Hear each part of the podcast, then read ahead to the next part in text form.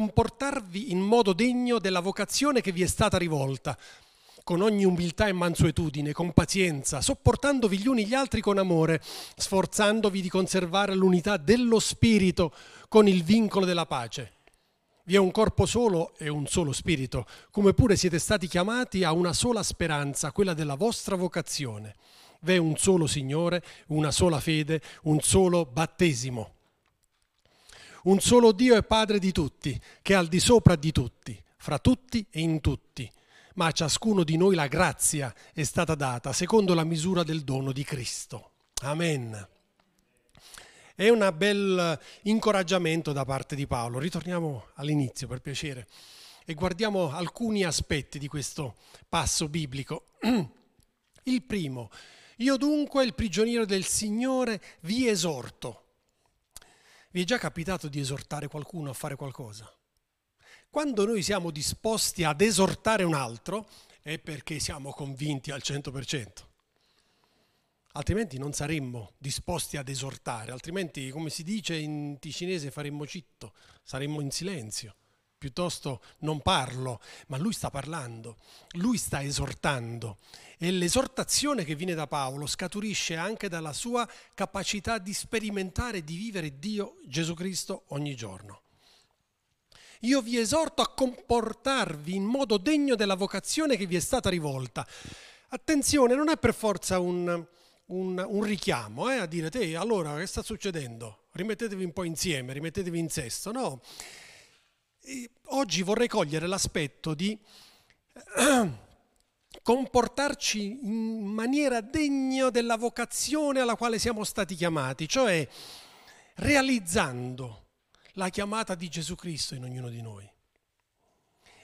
In modo degno vuol dire cercando di rispettare e di cogliere quelle impressioni che viviamo in virtù del fatto che il Signore ci ha chiamati. Poi dice, fate questo con umiltà e, e mansuetudine, con pazienza, sopportandovi gli uni gli altri con amore. Anche loro avevano problemi. E anche noi ce li abbiamo. Anche noi ci stiamo sopportando ogni tanto, spesso. Spesso ci sopportiamo. Spesso abbiamo, come dire, bisogno di fare quella motivazione in ognuno di noi trovare quella motivazione per andare verso l'altro. Le, le dinamiche sociali non sono cambiate da quei tempi, erano tempi difficili, sono tempi difficili anche oggi. Anche adesso stiamo vivendo in momenti particolari e quindi l'esortazione è, nonostante vi state sopportando, fatelo con amore, fatelo con gioia, sforzandovi di conservare l'unità nello spirito è uno sforzo conservare l'unità nello spirito, non è scontato. Non è perché abbiamo creduto che adesso va tutto bene. Non è perché abbiamo dato la nostra vita a Gesù che abbiamo risolto i nostri problemi. Aver dato la nostra vita a Gesù, esserci convertiti, vuol dire essersi schierati dal lato giusto. Ma uno schieramento implica anche la possibilità di scendere in campo, la possibilità di combattere. Essersi schierati dal lato giusto non vuol dire che è finita la storia, anzi, la storia è cominciata. Però abbiamo fatto la scelta vincente, perché ci siamo schierati dal lato giusto. E di conseguenza alziamo la nostra testa e procediamo in virtù dell'amore di Cristo. Oggi abbiamo celebrato la Santa Cena, Michela ha sottolineato un aspetto meraviglioso di questa storia, di questo momento storico. La cortina del Tempio si è rotta e abbiamo accesso diretto al Padre, al Figlio e allo Spirito Santo. Ed è un accesso reciproco. Noi possiamo accedere a Lui, Lui può accedere a noi. E questo è quello che fa la differenza in noi. E l'esortazione di Paolo è dettata dalla, da quello che lui sperimentava ogni giorno con Dio, da quello che lui vedeva ogni giorno con Dio. Vi è un corpo solo, è un solo spirito, come pure siete stati chiamati a una sola speranza, quella della vostra vocazione. v'è un solo Signore, una sola fede, un solo battesimo. Ci sono cose che abbiamo già vissuto nella nostra vita, la conversione, abbiamo vissuto il battesimo, abbiamo vissuto anche il battesimo con lo Spirito Santo. Non sono punti di arrivo, sono punti di partenza. Sono punti che definiscono la differenza tra me e gli altri. In relazione a cosa? In relazione a ciò che ci circonda, alle circostanze che sono intorno a noi. Noi che siamo credenti, non siamo migliori di quelli che non sono credenti. Attenzione, eh? Noi che abbiamo creduto in Gesù Cristo, non siamo migliori degli altri, ma siamo coloro che avendo sperimentato qualcosa, come dicevo prima, si sono schierati, ci siamo schierati. E nel momento in cui tu ti schieri dalla parte del giusto, e allora vivi l'esortazione. Paolo perché riesce ad esortare con una convinzione così forte, così radicale? Perché essendosi lui schierato dalla parte del giusto, vede che con Dio si vince, che con Gesù Cristo arriviamo a superare ogni problema, arriviamo a combattere e nelle battaglie rimaniamo in piedi. È una battaglia spirituale, è una battaglia carnale, con pro- i problemi che ci circondano, quotidiana, ma è una battaglia dove noi possiamo rimanere in piedi. Quando si stabilisce e si prende la decisione di fare una guerra, di scendere in guerra, purtroppo come sta succedendo adesso, non solo in Europa, ma un po' ci sono tanti focolai accesi intanto in tutto il mondo, cosa succede? Chi inizia sa che la sua decisione costerà la vita di migliaia di persone. Però non si muove da quella decisione. E quindi si scende, ci si schiera anche in quel caso, consapevoli che tanti moriranno. Allora c'è chi si schiera un po' più indietro, chi si schiera ancora più indietro, ma ciò non toglie che ci saranno tanti morti. Esserci schierati dalla parte di Dio invece è tutta un'altra musica. Vuol dire rimanere in piedi, vuol dire essere suggeriti da Lui, essere amati da Lui, essere, avere ri- rivelazione da Lui. Essersi schierati dalla parte di Gesù vuol dire essere chiamati in causa sapendo che al mio fianco c'è il figlio di Dio. Il figlio di Dio che posso chiamare per nome il figlio di Dio che mi prende per mano, il figlio di Dio che mi ha dimostrato tutto l'amore che ha per me. E questo è qualcosa di meraviglioso e di grande. E allora il nostro pregare, il nostro andare da Dio è dettato dalla realtà che mi accompagna. Vi ricordate, tempo fa avevo predicato di Abramo? E che non per forza lui era un uomo perfetto, ne aveva combinate, ne aveva fatti di errori, prese di posizioni sbagliate, scelte sbagliate, ma si rendeva conto che nel momento in cui Dio gli parlava, questa relazione gli permetteva di vedere avanti a lui in maniera meravigliosa, dove lui vedeva dei limiti, dei barri- delle barriere, per Dio non ce n'erano. E questo vedere Dio operare così potente vicino a lui lo spingeva a costruire degli altari, ad adorare. Qual è l'ultimo altare che abbiamo costruito? Qual è l'ultimo momento di adorazione che abbiamo avuto? Oggi forse non abbiamo necessità, in virtù della cortina che si è rotta, possiamo avere questo accesso diretto, ma quando è stata l'ultima volta che siamo arrivati da Lui per dire grazie? per dire grazie. Quando è stata l'ultima volta che ci siamo inginocchiati davanti a Lui in silenzio? Un po' per la vergogna di tutto quello che ha fatto nonostante e un po' per la grandezza che Lui ha manifestato ad ognuno di noi.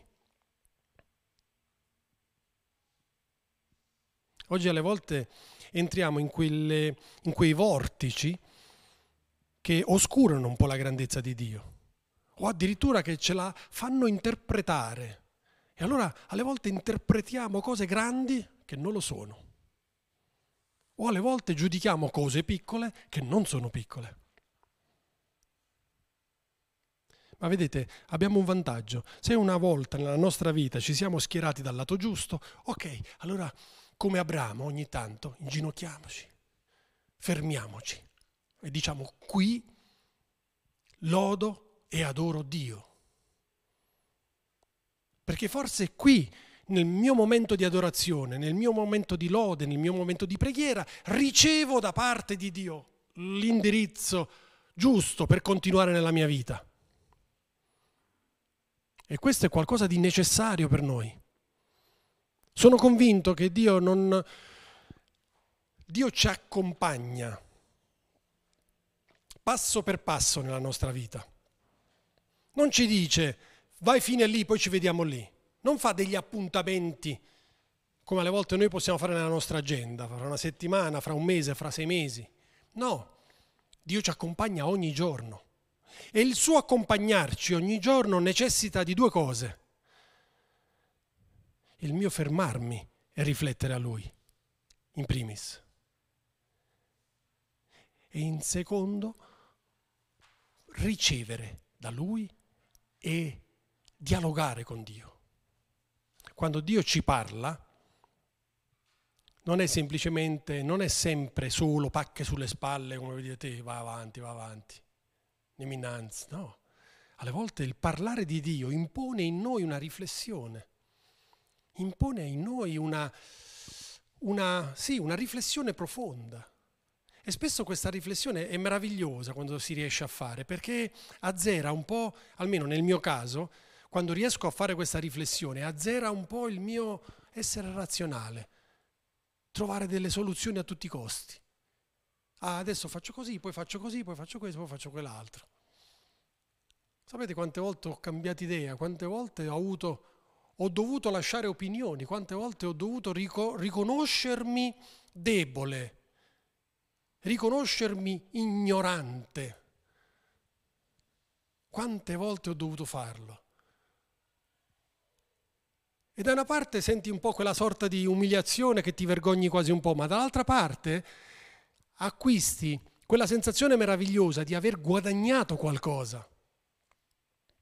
Nell'incontro con Dio, con Dio si guadagna qualcosa, nell'incontro con Gesù si guadagna qualcosa.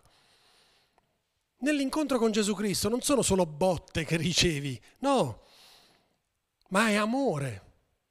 E l'amore ti innalza di nuovo, ti riposiziona con te stesso e socialmente. L'esortazione di Paolo è meravigliosa. Io vi esorto, sopportandovi gli uni gli altri. Dice, lo so che la situazione non è facile, lo so che non è, non è tutto, come dire, come magari ognuno di voi si immagina, ma attenzione, in questo non trascurate la relazione con Dio, con Gesù, con lo Spirito. Perché oggi Vale tanto questo. Oggi viviamo nell'era nella quale Gesù è tornato al Padre per far sì che lo Spirito venisse da noi. Non è tornato al Padre perché dicete io ho dato quello che potevo, adesso finisce lì. No, non finisce lì. Io torno dal Padre affinché. Lui l'aveva detto ai suoi discepoli e li aveva assicurati perché loro pensavano, ecco, adesso tu te ne vai, è finita la festa. Invece no, dice è buono che io vada al Padre, perché la festa continua ragazzi. E noi stiamo vivendo quella festa. Quella, fese, quella festa che oggi rappresenta la presenza dello Spirito in ognuno di noi. E questa presenza dello Spirito ci permette di fare la differenza. Prima di tutto la differenza con noi stessi. Sapete, lo Spirito è una delle cose che mi fa fa a me e mi fa vedere chi sono. Alle volte uno potrebbe dire, ma sai, lo spirito ti fa parlare in lingue, poi questo è tutto bello. Ah, attenzione, aspetta, questi sono alcuni aspetti, ma una delle, cose pri- delle prime cose che lo spirito fa, mi fa vedere chi sono. E non è che sia proprio una bella persona, eh? Meno male che certe cose le vede solo lui, se le vedeste anche voi, altro che pastore qui mi tirereste già le sedie da lì, eh? Certe cose le vede lui. E stranamente mi corregge con amore. È strano, perché noi non siamo più abituati a vivere l'amore. Noi viviamo in un contesto nel quale se possiamo dare uno schiaffo con cognizione di causa, lo odiamo. Eh, mica ci perdiamo l'occasione, eh? Te, finalmente posso darne uno e nessuno può dirmi niente. Io lo do lo schiaffo. Lo Spirito Santo non è così. Il suo metro è tutt'altro e noi abbiamo bisogno di imparare questo. Noi abbiamo bisogno di confrontarci con questo, quindi in primis lo Spirito Santo mi aiuta a crescere e mi aiuta a capire chi sono. Perché da una parte noi diciamo che siamo figli di Dio, amen, è giusto. Almeno la teoria dice così, eh? la Bibbia ci insegna che siamo stati, eh, come dire, creati da, da Dio, amen, e quindi siamo suoi figli. Però non siamo suoi figli come noi immaginiamo di essere suoi figli. Siamo suoi figli come lui intende la figliolanza. E allora per capire questo io ho bisogno di relazionare. Quindi lo Spirito in... per primo mi aiuta a vedere chi sono e mi riposiziona. In secondo mi porta verso Dio e mi porta in una dimensione nuova che non è tutta umana. E noi abbiamo bisogno di questo per far sì che la nostra fede cresca, che la nostra fede sia forte, che la nostra fede manifesti autorevolezza e autorità. Abbiamo bisogno di questo. E allora vedete, quello che siamo chiamati a vivere è qualcosa di meraviglioso. È la presenza dello Spirito in noi e allora c'è da chiederci, la usiamo? Quanto hai usato lo Spirito Santo ieri? Riflettiamo sulla, sullo spazio che Lui ha nel nostro quotidiano. Attenzione, il quotidiano vuol dire lato pratico, non il lato teorico, perché tutti abbiamo messo Dio al primo posto. Eh, volevi metterlo al secondo? Eh, non suona bene se dici Dio sì al secondo posto. No, Dio al primo. Ok, questa è la teoria.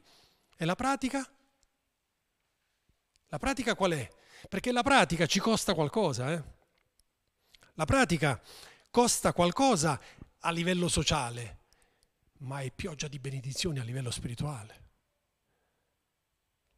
Quando Dio ti aiuta a scoprire chi tu sei, non lo fa per umiliarti, non lo fa per abbassarti ma lo fa per innalzarti. Questo è straordinario.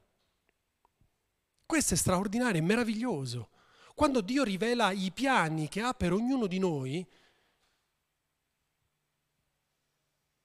alle volte c'è la delusione che il suo piano non è proprio come io avevo disegnato le cose.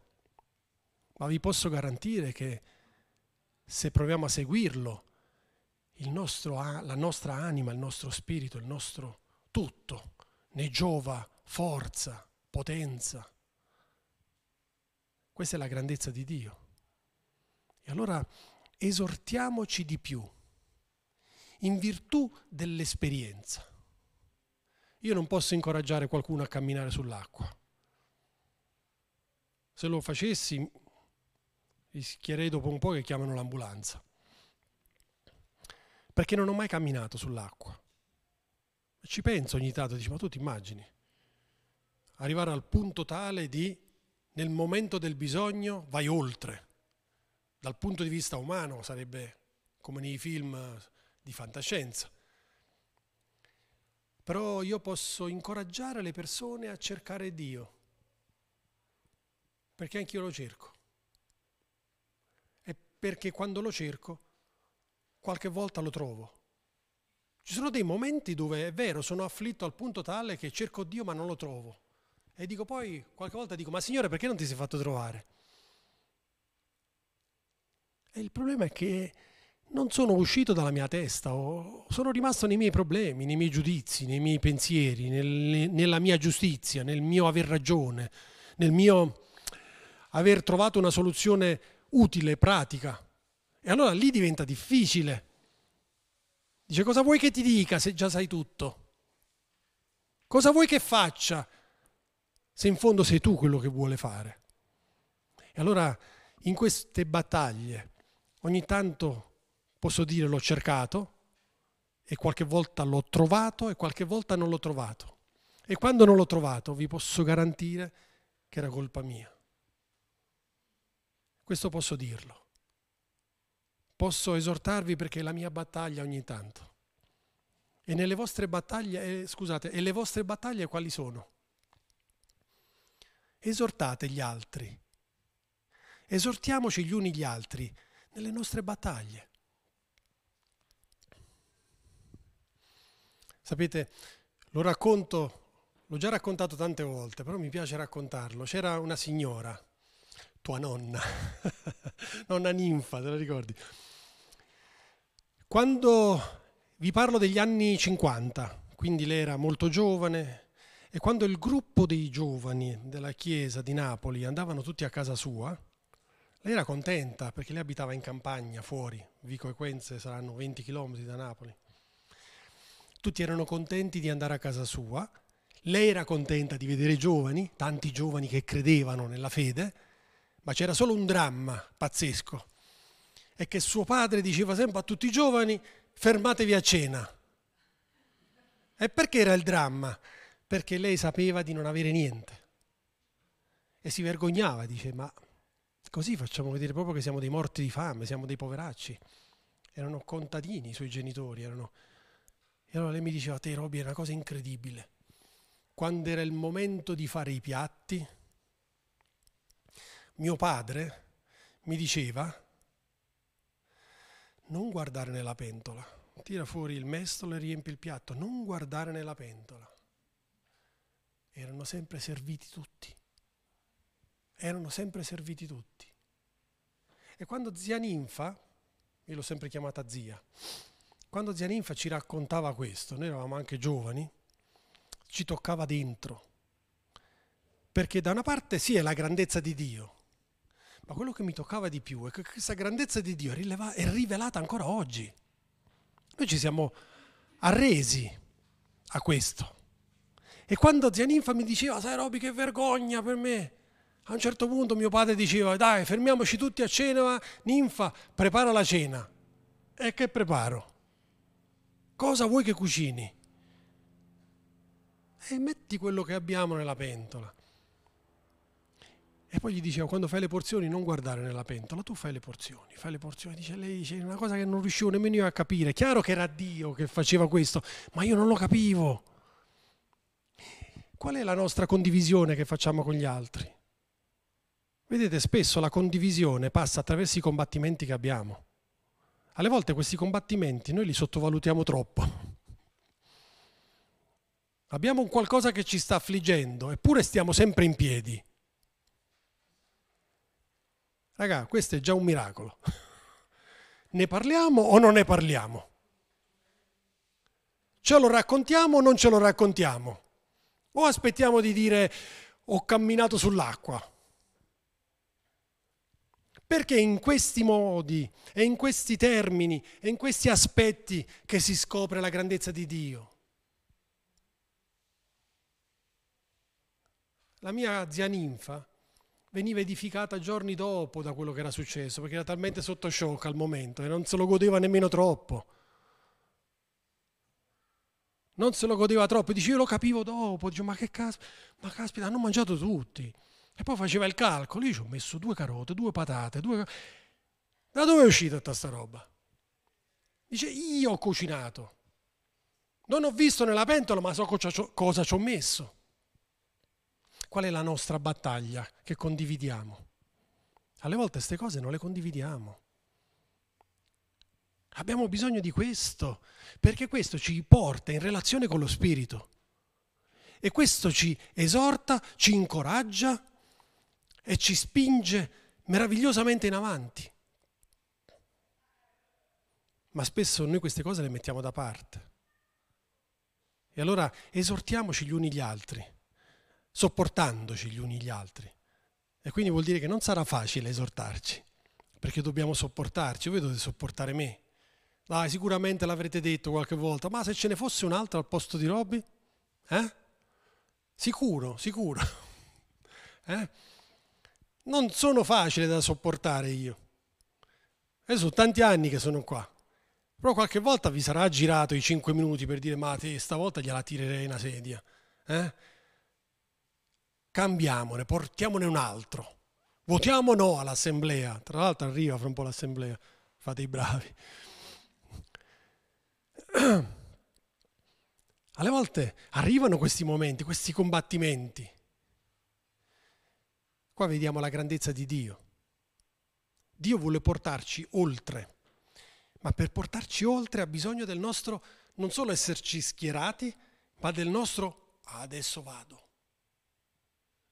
Una cosa bellissima che si legge in Davide, Dio gli parlava delle battaglie, delle guerre, Sapete, il suo desiderio più grande era quello di costruire la casa all'Eterno, anche perché era in un periodo, da un punto di vista architettonico, dove si sviluppavano queste cose. Sapete, Abramo costruiva altari di pietre, perché il concetto di trave portante non esisteva.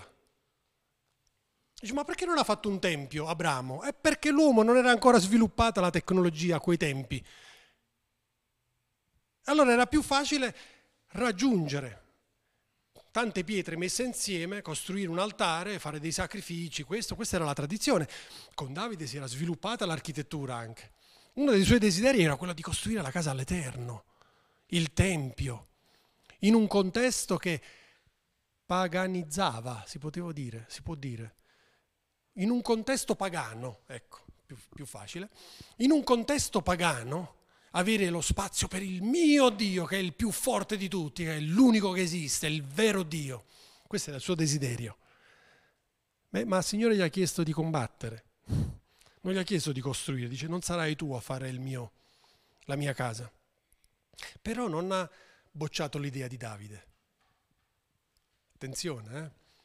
grande sto Dio e Davide quello che aveva di meraviglioso è quando gli diceva al Signore vai, combatti il popolo e porta, termina la battaglia. Cosa faceva? Scendeva davanti all'esercito.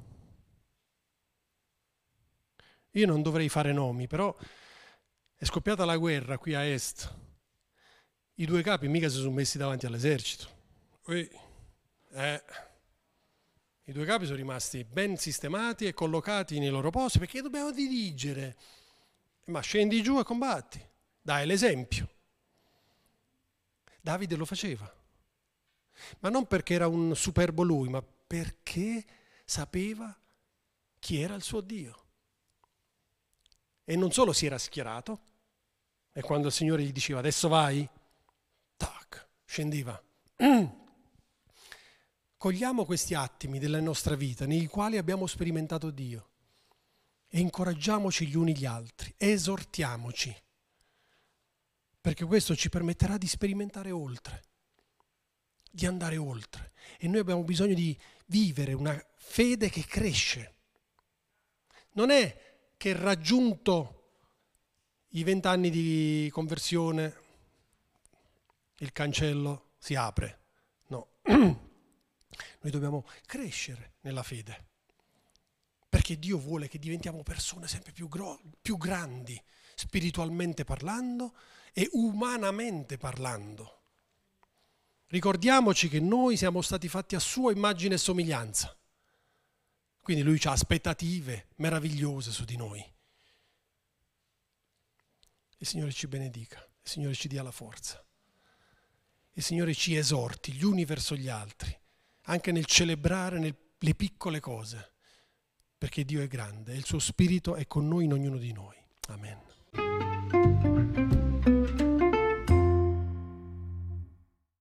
Segui le informazioni su www.cepparbedo.ch